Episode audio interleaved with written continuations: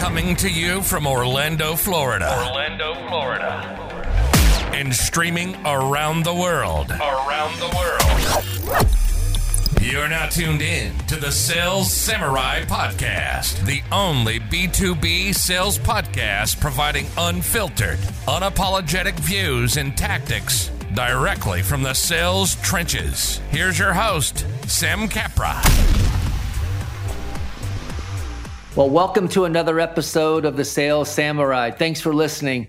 Before we begin, do us a favor, take a moment to subscribe and download. On today's show, we're going to be discussing mastering your sales funnel, which I know for the audience is going to be, their ears are going to be perked up.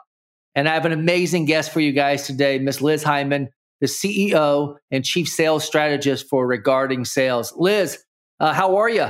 I'm great. Really, really happy today. Stunning skies, beautiful air. It's a good day. We're recording this on a Friday, late Friday. I mean, you can't be asking for much more. It's a Friday. You can't have too many complaints. That's right. uh, let's tell the audience a little bit. I mean, I know you very well just from your LinkedIn and just our network are pretty closely related, but share a little bit about yourself with the audience. Happy to do that. So, uh, Liz Heiman, and I am a sales consultant. And what I, I primarily do is help companies that are trying to grow or scale build the sales infrastructure they need to do that. So whether it's a company that is just a startup that's funded that has tremendous pressure to grow or companies that have been around some of my clients have been around 30 years and the world has changed and they're ready to change and do the things they need to do to really start growing again. So that's what I do. I've been in the world of sales for a very long time. I literally, as you know, Sam, I grew up in it. So I, my dad wrote a book called Strategic Selling. And so I literally grew up in the business. And so it just kind of is a natural thing. I didn't think this is what I was going to do. I went to school, studied international political economy, and voila, I'm a sales consultant. so that's a very easy segue. Those things are really closely related. Perfectly natural. Actually, it's really cool because what my background gave me that a lot of sales consultants don't have is a real focus on process. And so, and research and understanding the numbers and those kinds of things that give me a kind of a different approach to helping people with their sales. So, in some ways, it is natural, but one would never have expected it. You know, it's funny. I always love those origin stories for the simple fact that not a lot of people ever grew up thinking to themselves, hey, I'm going to be a salesperson when I grow up. But it does tend to be, hey, it's something in the family. A lot of people I heard, you know, my dad, my mother, like you said, my dad wrote a book, and I know your mother was highly influential in your career path, and obviously your sister and things of that nature. So it's a unique situation. Tell me a little bit about kind of what was your first sales gig? How did you kind of dip your toe into the sales space? Oh, you will not believe this. My very first sales gig was selling bras. Okay. That's a first. I was about 13 years old. I weighed less than 100 pounds, and I can assure you I had absolutely no figure at the time. And the women would come in and go, What do you know about bras? I'm like, No, really, I know. Watch, try this one. And they'd be like, That's amazing. Yeah. But I learned my product. I learned what people needed and what they com- complained about and what they wanted to fix. And I knew what did what. And so even though I never wore anything like the people that came in, I was able to help. So that was my very first sales gig and my very first job was convincing people that i i actually knew what i was talking about. That is amazing. Hey so uh, you have been doing this a while. But let me ask you a first question. So obviously I, I love that piece of it because for me it was selling i can't remember it was cutco or some knife system or and then it was a rainbow vacuum cleaner. A lot of to all due respect to them it was a tough role to kind of grind your teeth on. Oh yeah but what was the first kind of business to bit? A lot of people call it your professional, your first professional sales job. What would that look like for you, Liz? So, you know, I started, I was not going to do sales, right? I wasn't going to do anything to do with sales. When I graduated from college, I was asked to come back to the business. I had been working for a company that did marketing, and I was asked to come to Miller Heiman as the marketing director. So that was my very first position and learning what sales leaders care about and how to get them to respond to messages, right? So my first part of the job was lead gen. And actually, I had a whole team of people cold calling uh, VPs of sales from major corporations. You know, we were sending letters, not email. because we just didn't do that yet. That's how old I am. and then I went to graduate school to study international political economy and went to Japan and researched and Wow. met all these amazing senior politicians and bureaucrats in Japan. And then my dad called me and said, Okay, are you done fooling around? That's my dad. And will you come back to the company? We need someone to run Asia Pacific. So I had never had a professional sales job when I had to learn Wow. how to run a division, how to sell, how to sell. And I was selling to companies like Coca Cola Japan and Yeah. Hewlett Packard Japan. And I had to manage a sales force of independent contractors who had been selling longer than I had been alive. That is amazing. I mean, that you literally talking about deep into the ocean or the deep side of the pool. Like you jumped in. Not only did you have to learn sales, but you had to scale out an organization, lead a sales team, all at the same time. That's an amazing story, Liz. And I had to train the programs and convince people that I knew what I was talking about. That's very close to the bra situation that, that you were just explaining. And I, again, that's right. You know, here I am, 30. I think I was 30 and I looked like I was 15. and I walk into this room full of men at the time. There were very few women.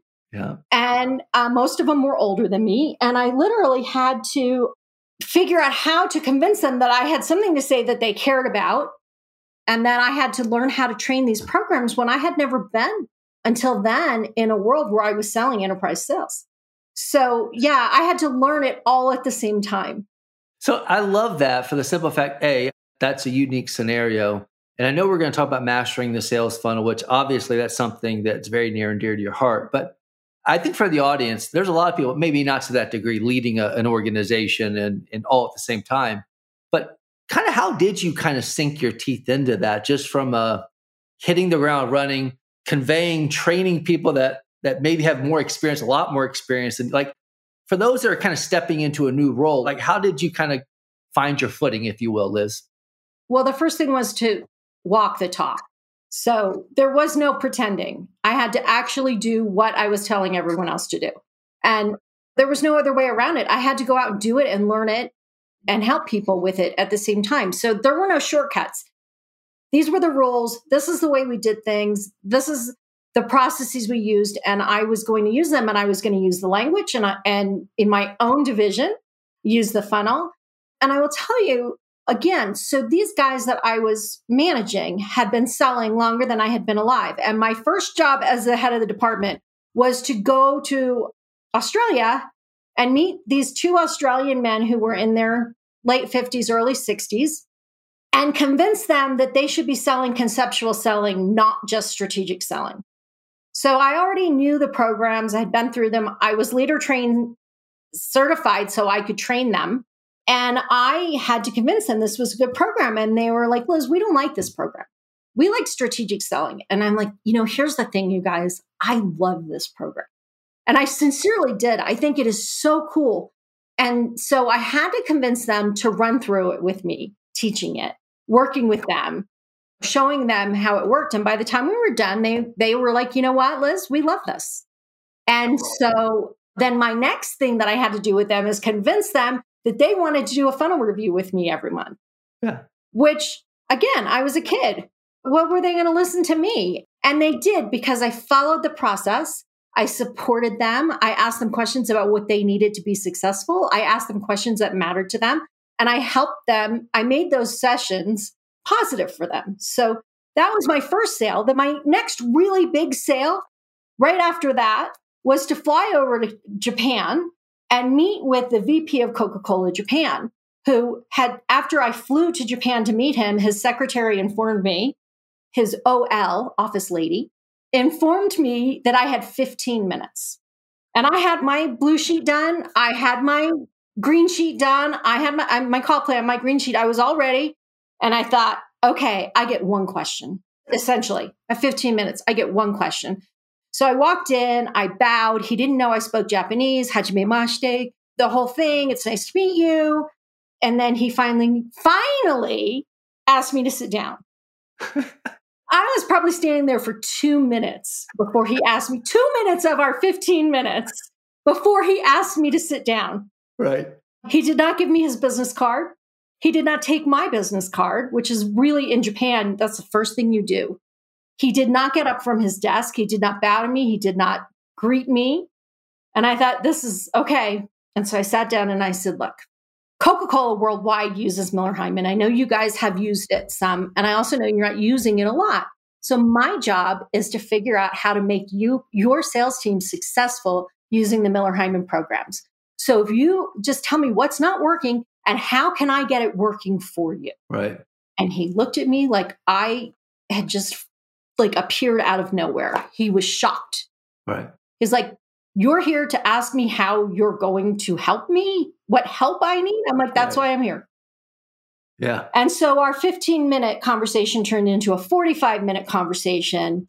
And the next day, he pulled his top two teams, his 7 Eleven team and one other team. Gosh, I can't remember who, together for me to do blue sheet reviews with them. That's great. Which was, I mean, he pulled them out of the field like that. Yeah. You're going to come work with Liz tomorrow. And so that was really my first, like, oh my God, how do you sell? And like just jumping in to the deep end. That's amazing. I'll tell you why it's amazing to me because I think you have to go through that, right? Like that in sales, that's people will call it a rite of passage, but that is really when they say grinding your teeth or finding your footing. That is the only way you learn right, wrong, and different, how to kind of grow into yourself and figure out, hey, how do I avoid that from happening again? Or how do I recreate that to happen multiple times, right, Liz? That's kind of the thought process I always took from it. Oh, yeah. Yep. But again, I had really great training. In fact, we have this joke when I was working there is I created these beautiful brochures when I was part of the marketing team. And then I would go to Japan, they give me a handful of brochures to hand out, and I'd Yeah. come back with all of them. And they'd be like, why aren't you using these? And I finally said, I don't know how.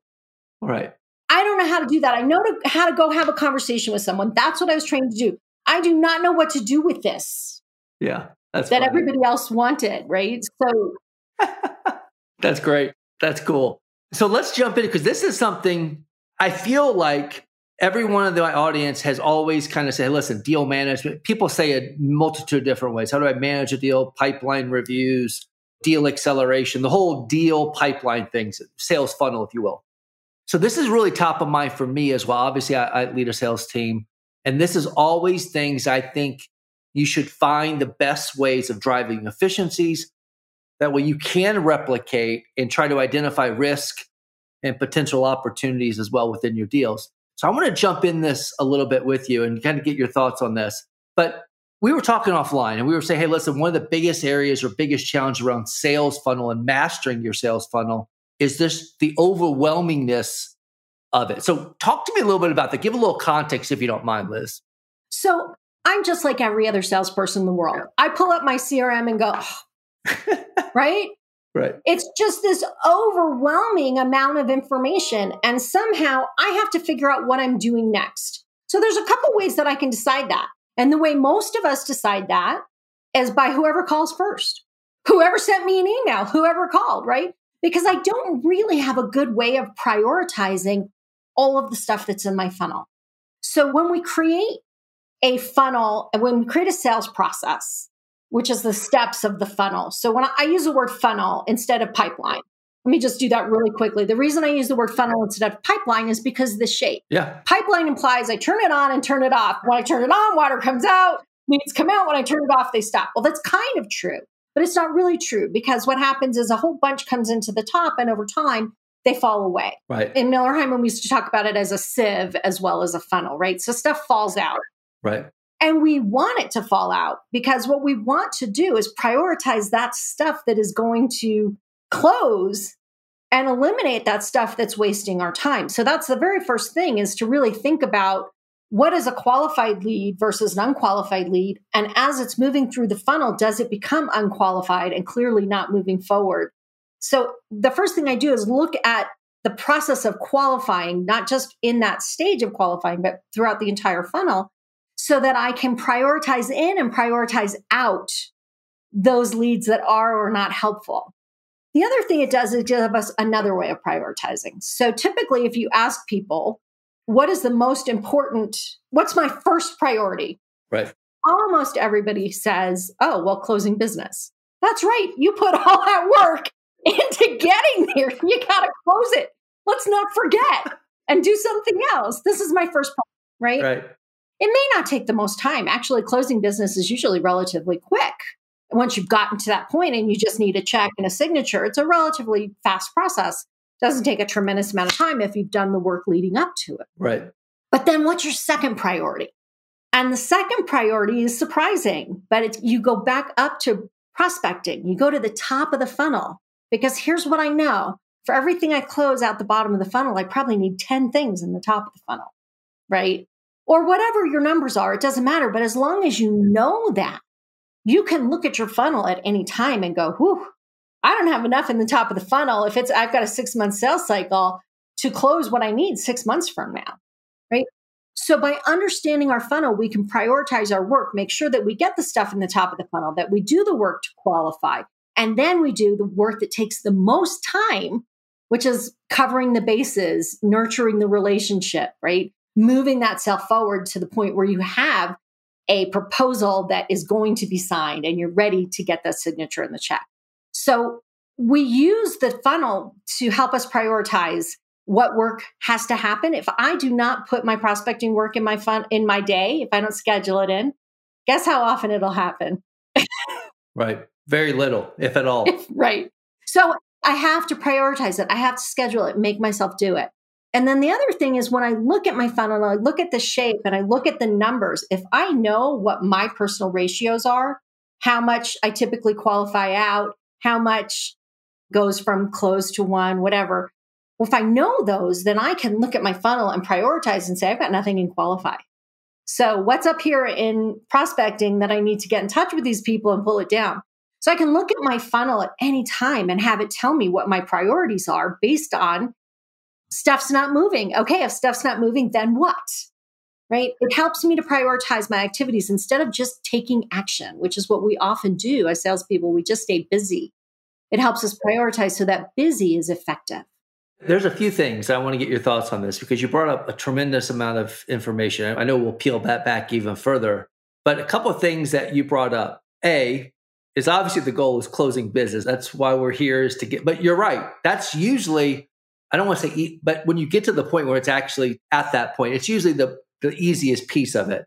But the prospecting is kind of the where the rubber meets the road because you're right. As you get more stuff moving down funnel, you lose focus at the top of the funnel and you have all these peaks and valleys in your pipeline, which eventually catch up with you, right? If you have a three, six, nine month selling cycle, but you stop prospecting for two months trying to close business, you're dead in three or six months. And so it's the law of diminishing return. So it is amazing that you go from the closing right to the like mm-hmm. there's that delta. You're saying hey i got to go back and i got to focus on my prospecting. If something's coming out the bottom then how much has to go in the top? And i love the fact that you called out that hey i've got to actually plan for it. Like you took it a step further and said if i don't plan a block of time for prospecting it'll never happen. And i think that's a good tactical lesson right liz? You actually take it a step further and actually map out on a calendar hey, this is dedicated for prospecting, or am I overthinking that a little bit? No, that's exactly what I mean. Oh, and I have friends that do it in lots of ways. My friend Catherine Brown has something, she calls it prospecting Friday or something, follow up Friday. She calls it follow up Friday. She says, this is what we're going to do during this time. My calendar has my prospecting time on it, it has my follow up time on it. So if you're not doing that, and I actually tell my clients, put it in there as a an appointment that's busy no one's going to schedule time because everybody will schedule over it if you don't mark it as busy. And it's as important as anything else you do, any meeting you have, you've got to make time for that. That is a great call out. I followed that. An old colleague of mine gave me that. It wasn't something I thought of. And he, it's busy. It's on my calendar. And I actually even put in the title, do not try to block, do not try to book prospecting time. I mean, just to take it a step further that and sometimes, right, Liz, you have to manage up, right? That's an expectation I have within the organization. Like, hey, this is prime time. I'm not taking any other meetings outside of this. And the other thing that I do is not only do I put that time in there, I look at my funnel and decide what am I doing? Who am I calling? Who am I prospecting? What work am I doing during that time? So that I don't get to it and go, oh, let me flip up my funnel, my CRM. Oh, gosh, there's all these overdue right. activity, you know, right? It yeah. just becomes overwhelming. So I actually put it in that prospecting time. Who am I calling? What am I doing? I like that. That it's another layer to the granularity, like being very specific and very hyper focused on what am I doing at this point that's going to drive success at the top of the funnel and onward. That's awesome.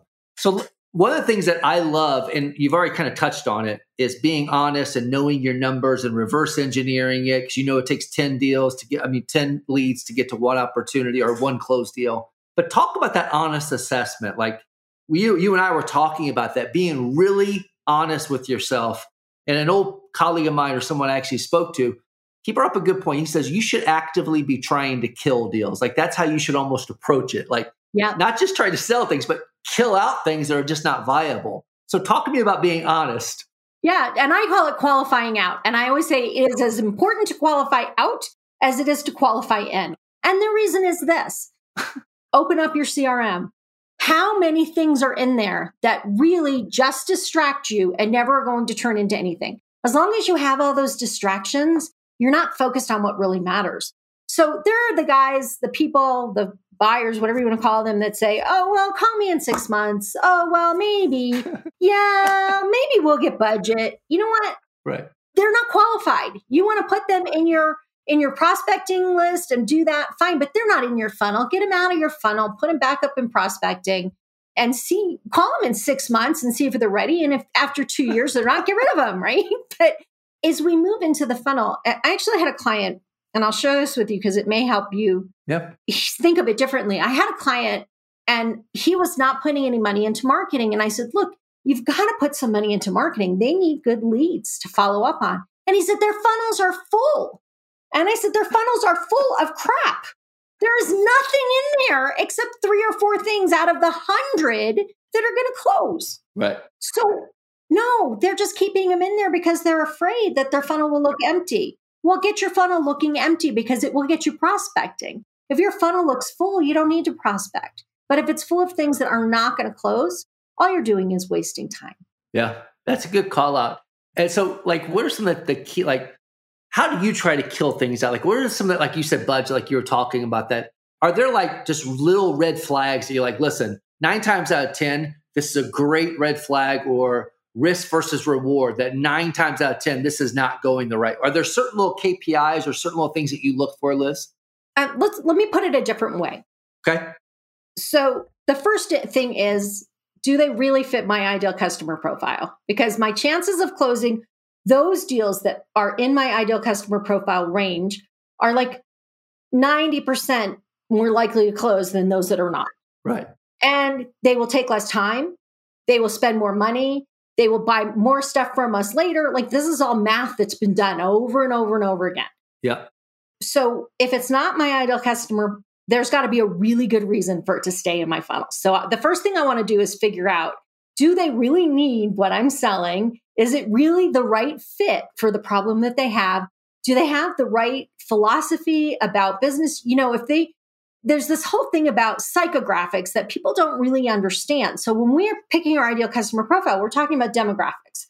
What technology do they use? How big are they? What state are they in? Whatever, all these measurable things. But there's these other things yeah. called psychographics, which have to do with how they buy, how they treat customers, what things they value. If I'm selling something that's going to save them money and they aren't focused on saving money, they're focused on creativity than going in and focusing on saving money or trying to sell something that's saving money when that's not the focus of the customer, it's not going to really work. So we want to make sure that they share the values that we have as a company. And so the first thing is if they're not talking the same language, if a product isn't really a good fit, if it's going to require a tremendous amount of change in their organization that they're not going to be able to do, then maybe they're not your ideal customer. And maybe you should just qualify them out and move on. And if they're really interested, tell them what the qualifications are in order for them to be able to work with you successfully. Wow, that's an idea, right? Actually, tell your customer, look, this is not a good fit and you're not going to be happy. And if you want to use this product, right. here are the things that you're going to need to do in order for that to work. and let them qualify themselves out. We never want to do that. We don't want to ask the questions that are going to indicate that it's not going to be a good fit. We don't want to look right. for um, people who might quash the deal. Right. We don't want to look for technology issues. We just want to plow forward. We'll look for all those potential problems and then decide can we fix this or can't we fix it? So that made Siri think I needed to talk to him, her, whatever. So if we really understand what in our sale are the things that are going to make it a failure, then it's really easy to look for those and ask for them. I have a, story that I often tell. Forgive me if you've heard me tell this story, but when I was a kid, we used to have a, a little female German Shepherd. We always had German Shepherds, but we happened to have, they were always male. We happened to have this little female German Shepherd. And if you turned your back on her, she bit you in the butt every time. That's my kind of dog. so that's how I think of the problems that we want to avoid, the objections that we don't want to talk about. Deal with them now, early, and figure out if you can address them. If you can't, qualify it out instead of going forward and hoping it won't come up and having it come up when you're ready to close. Right. I love that. It's good call out. And you know, you hit the nail so hard on the head around we are overly optimistic as salespeople because we don't, we put the blinders on that especially if you have a very lean funnel, you'll hold on to something until until something else comes along. Right. And it's not going to come along it's if you're not working on it coming right. along, right? Exactly.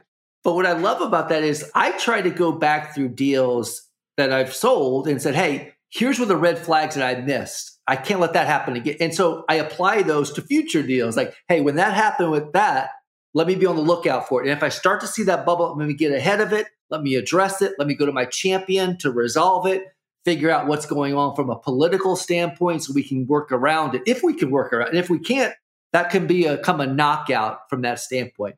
But I love those components of things.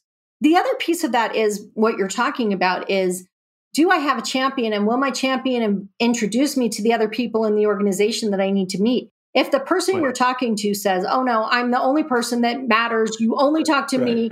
That's a pretty darn right. good red flag, right? Because no one person makes a decision on a multi-million dollar or multi-hundred thousand dollar deal. It just doesn't happen. It impacts too many parts of the organization. There's too many people who who want their say. It just isn't going to happen. So that is a really good red flag. Yeah, you know what? That's a good call up because you know we've started to do that analysis internally. Is like how many deals that are single thread versus multi thread are we winning, losing? And you see, it's a pretty lot, especially in today's environment with this consensus sell and those type of things.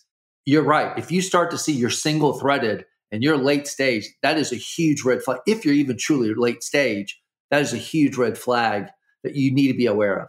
Well, and it's one of the things that makes close dates slip, right?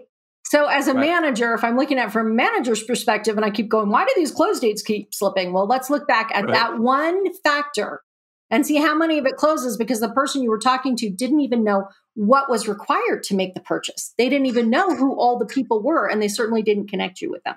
So, big problem. Without a doubt. So, let's talk a little bit about because one of the things we were also talking about is funnel reviews. And I think of a funnel review, what immediately comes to mind is a one on one there's more strategic ways of bringing that up. And not necessarily has to be a one on one. But when you're doing a funnel review, I love one of the things we were talking about was asking the tough questions. So, talk to us a little bit about asking the tough questions and how to manage the funnel from an expectation, not just the bottom. I know you and I were talking about that as well. Many times we're so laser focused on what's going to close, what's going to happen, that we lose sight of that top of funnel, which is, as we've already discussed, is so instrumental. So, help us understand a little bit better, Liz. So, the first thing is that there's two kinds of funnel reviews. One is the funnel review I do myself of my own work, and the other is the funnel review that a manager does yep. with a sales rep. So the first thing is that it is not a beat up session, whether I'm doing it with myself or I'm somebody's doing it with me. If we're using this as an opportunity to beat up our salespeople, it is a failure right from the start. They don't want to do it. They don't learn anything. They don't, you know, it's, right. it's the conversation. It's just bad. So there's a difference between asking tough questions and beating people up. We're asking tough questions because we're looking for solutions. We're looking for actions. We're looking for reasons to qualify something out or in. We're looking for the stuff that's going to help the sale move forward or go away so the sales rep can focus. And sometimes we need another brain on it. Right. Right? To look at it and say, oh, well, you're only talking to one person and you're this far along. Let's do something about that. So the first thing is to look at my funnel. I want to look at the shape. Is, are my ratios right? Right. That's the first thing. So, Liz, so first, you're doing, like you said, and I'm glad you called that out. There's your own assessment, doing it yourself, a review of your own. And then there's the a manager or a colleague that you're bouncing ideas off of. So initially, you're doing this first to evaluate the shape of the funnel. Just want to make sure I'm clarifying that. So right, I'm even if I'm about to walk into a funnel review okay. with my senior person, I better do my own funnel review first. So the first exactly. thing I want to do is look at the shape. Does the shape look balanced? Does it look like it's going to deliver the results that I need? The second thing I want to do is look at close dates and say, are these close dates real? Have they changed? Are they accurate? Do I not even have a clue? So the second thing I want to do is look at close date. Third thing I want to do is look at the stages. Are these in the right stages? Or they just stuck somewhere? Are they really still in qualify and I have them, you know, further down, whatever. So are they in the right stage? And then then the next thing that I look for is what's the next action? So what's the next action I need the customer to take to move this sale forward because without commitment on my customer side, it's never going to move forward. I can commit all day long. I can do all kinds of things, but if they're not making a commitment, it's not moving forward. So those commitments, I'm going to ask if I have a, a sales rep, do you have a commitment to be introduced to the CEO? Do you have a commitment to review that proposal together? Do you have a commitment to have the IT person walk you through the technology? Whatever it is, what is the commitment that moves this to the next level? And if you don't have a commitment except follow up, and that if you look at most people, salespeople's funnels, raise your hand because you know you're out there. What does it say? Follow up all the way down, follow up. the problem with this is twofold. One is it's just lazy, right? Follow up doesn't really mean anything. But what's really important about it is if all I have is the word follow up, when it's time to do it, what am I supposed to do? And if my entire funnel says that, I'm sorry, I can't remember the last conversation I had with somebody unless I look. I've talked to how many people, right. and I'm supposed to look at that name and company and remember where we were and who I talked to and what happened. You've got to write it down. You've got to put your notes in there so you know what happened, and you've got to have your next action. And I put my next action in when I hang up the phone or walk out of that meeting. This is what I'm going to do next. We're going to review this on this date, and then I'm going to ask them for this. Right. So if I'm doing a funnel review with somebody and all I see is follow up, that I'm going to have them go back and do the work to figure out what are, if you don't know what the next action is, that's a problem.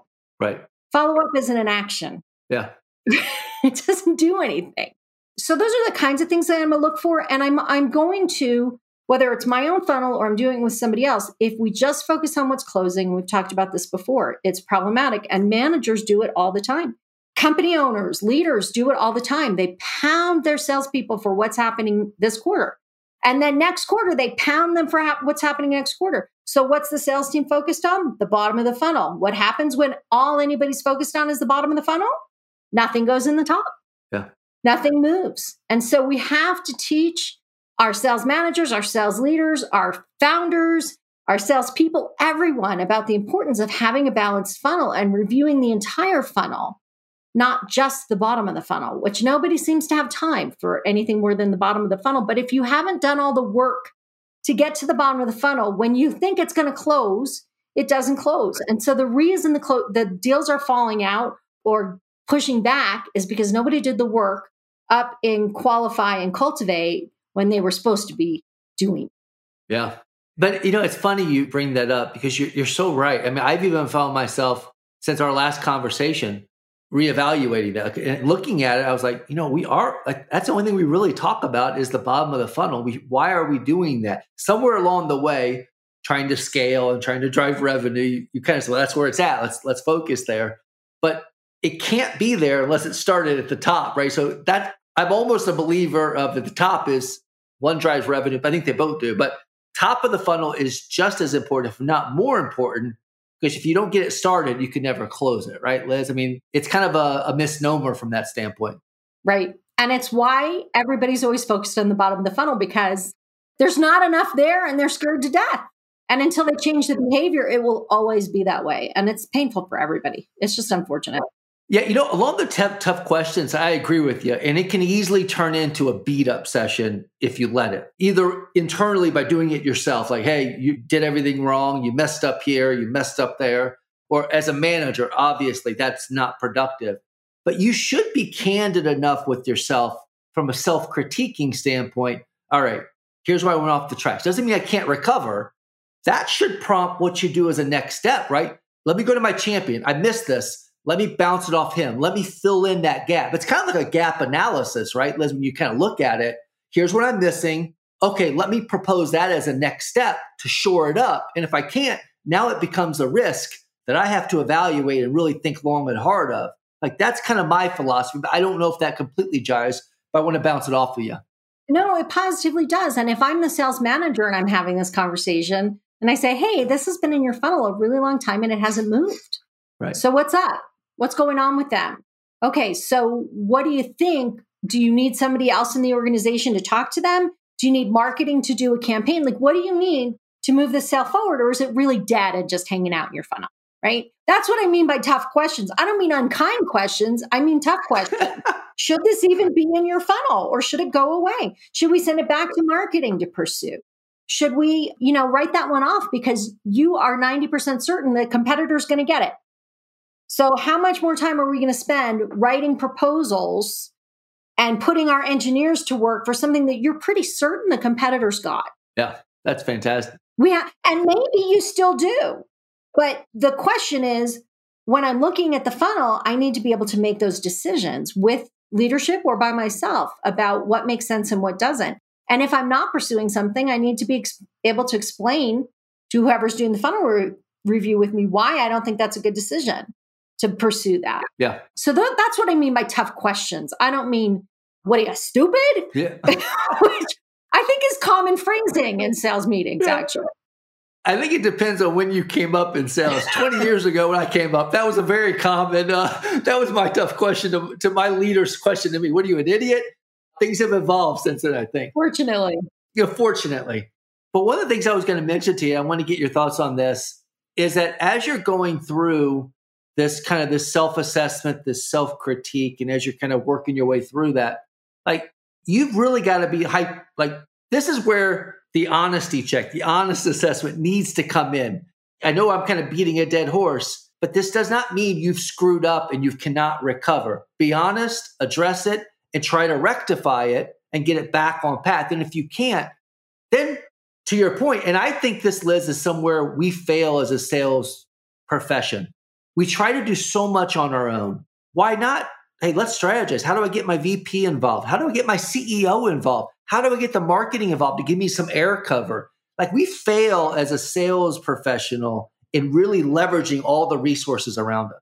And part of that is because a lot of organizations don't provide that support to sales.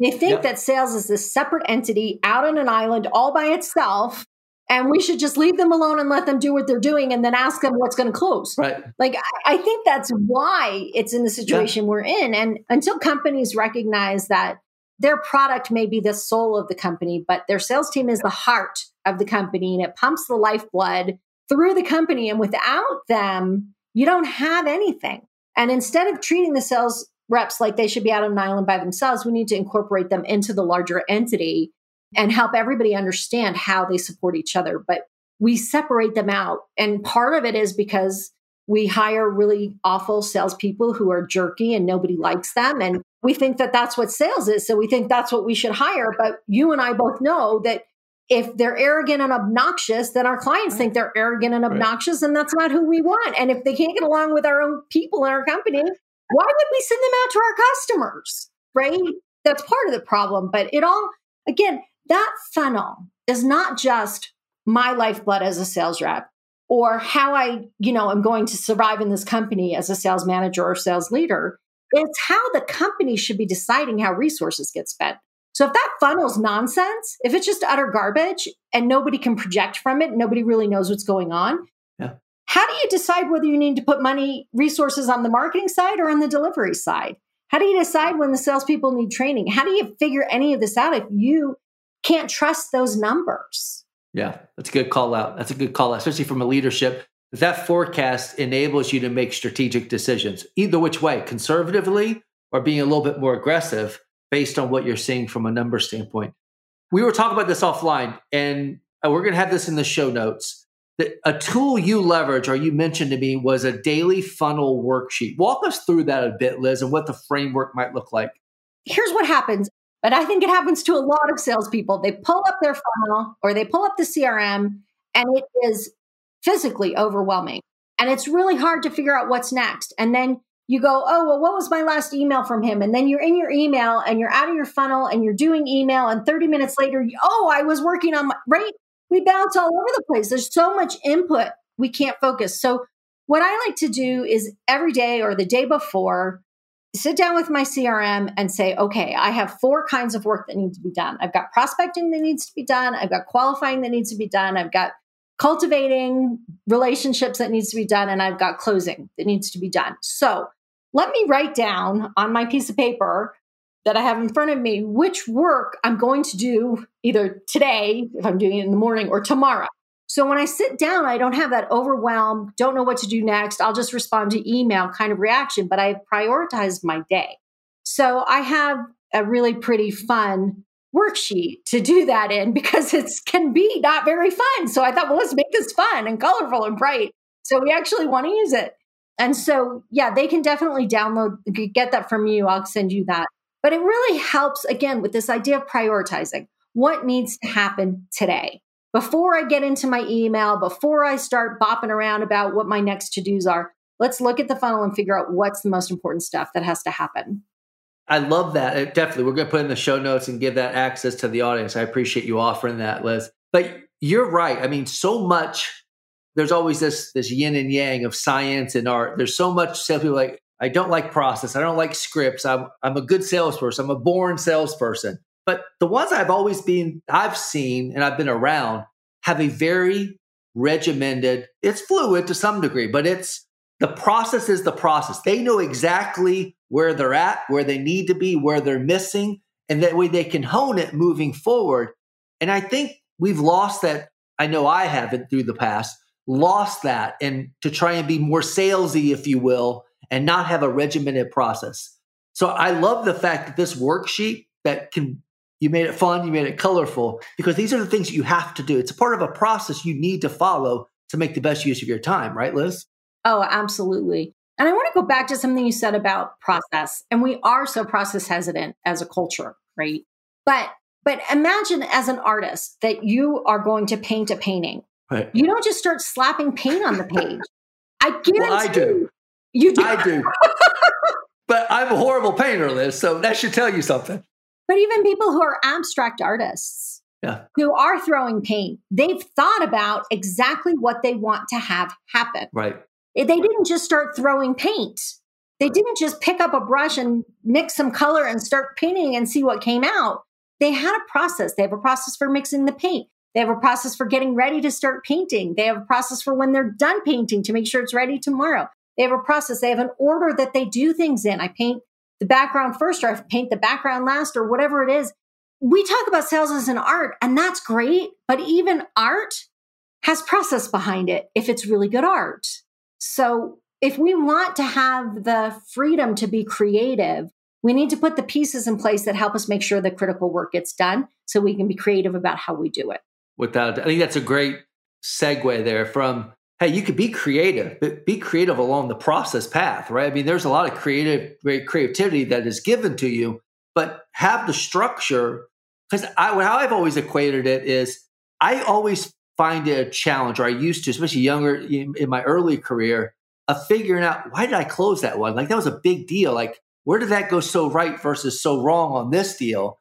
And if I can't track it back to a space and a process, I can never fix it moving forward. Like you can't replicate it. I mean, it's just hard to replicate something that's not process oriented. And if you go back to the days when my dad actually wrote strategic selling with Bob Miller, What's really interesting is they didn't start and say, let's create a process out of thin air. What they did is said, some salespeople are really consistent and successful, and they don't have big ups and downs in their funnel, and they tend to not lose deals at the last minute, no surprises, and so forth. So they went and looked at those salespeople and figured out what they were doing. what their process was and how what things they were consistent about. And that's how they came up with the process. So it's not like they just somebody just said oh we should put methodology around sales. Let's just create one out of thin air.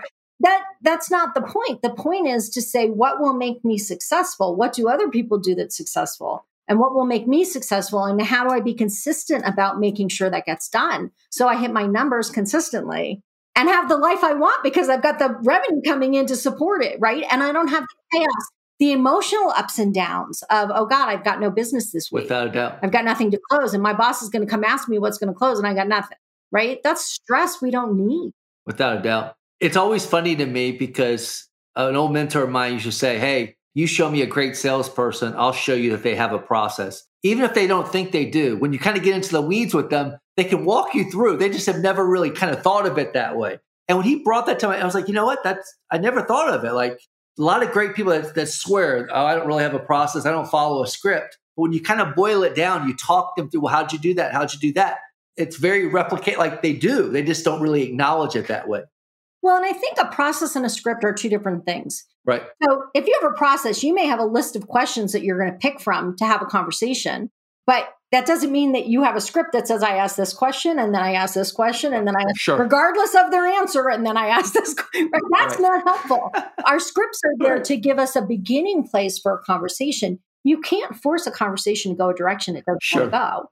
So Without a doubt. the process supports the creativity. It takes the stress away. It makes selling a lot nicer. That's you know Let's just boil it down to that. It just makes it a lot nicer and a lot, it does quell the insanity that can come from just the chaos that if you don't follow a process of sorts. So, how do people learn more about you, Liz, and, and your consulting business? Help our audience kind of find you. I know you're really active on LinkedIn. Yes, you can definitely find me on LinkedIn. I'm Liz Heiman, H E I M A N. And I'm the only one, surprisingly. I'm the only one. So you should be able to find me. And then if you want to go to my website, it's simple. It's regarding-sales.com. And you can find some articles and podcasts and webinars and various things there that would be of interest. And if you want to talk to me, you can schedule a strategy session and I will meet you and we can talk for 30 minutes. So if you have questions after this, please feel free.